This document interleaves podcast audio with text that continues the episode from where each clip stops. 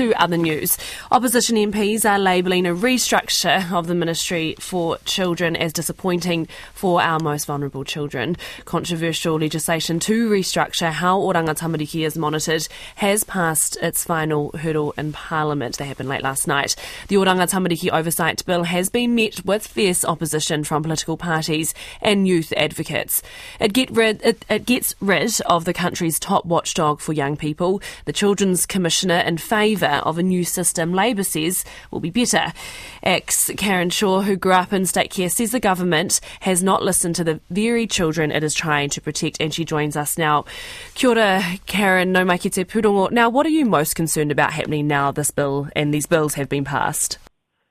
Oh, hi. Yeah, my, my biggest concern is um, the added bureaucracy that comes with this. Um, our children need a streamlined process that they can understand, and it's nice and clear and simple where they need to go when they need help. And the, separating um, the oversight of, of Oranga Tamariki um, into three separate agencies is just making it so complex that our young people will struggle to navigate this and they'll get lost in the system. In a system where they're already getting lost, so what would ACT do to change it? You know, we need to get out there and we need to be talking to these organisations. And, and sitting on that select committee, I was hearing lots of good insight on, on what we're missing um, within the system currently. You know, we've had this conversation in the 80s, and, and we're kind of getting a copy and paste of what we got in the 80s, and it was never implemented.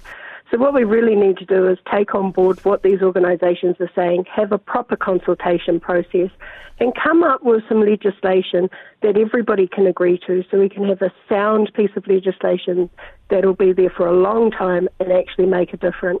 Mm. You could argue that consultation has taken place. However, it seems not only opposition MPs like yourself, but other organisations are vehemently against these changes. Why did Labour then push this through, through do you think? You know, I'm still trying to figure that out myself, really, and I'm pretty sure the 400 submitters are also trying to figure that out.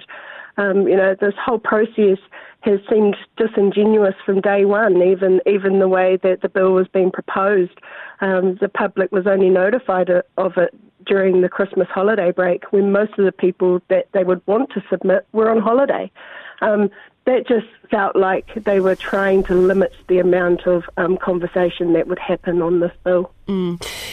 In terms of the monitoring aspect, do you think there has been a lot of arguments from those who, from survivors and those who have been in state care as well, who have said dismantling the system is probably the best approach rather than concentrating on monitoring and what is already what people say is a broken system. What are your thoughts on that? Yes, you know, you're right.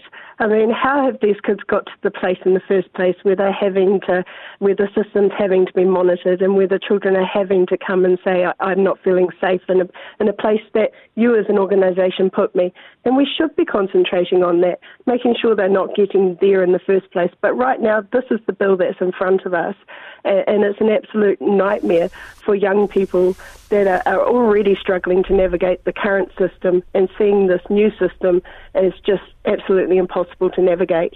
And if we as adults can't navigate the system, how are our children going to be able to? Mm. And just quickly, Karen, will ACT be giving one of its speaking slots to independent MP Dr. Gaurav Sharma? I can honestly say that's not a conversation I've had with my caucus, and that, that would be a decision that would have to be made as a team. Um, so I probably wouldn't have a comment on that right now. Kia ora. Hey, thank you for your time today. That is ACT MP Karen Chhour.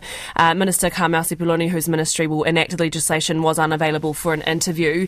After the bill passed, though, she said engagement has been robust and many people's feedback and submissions have gone on to inform the changes in the bills and says these legislative changes were informed by the insights of our children and young people.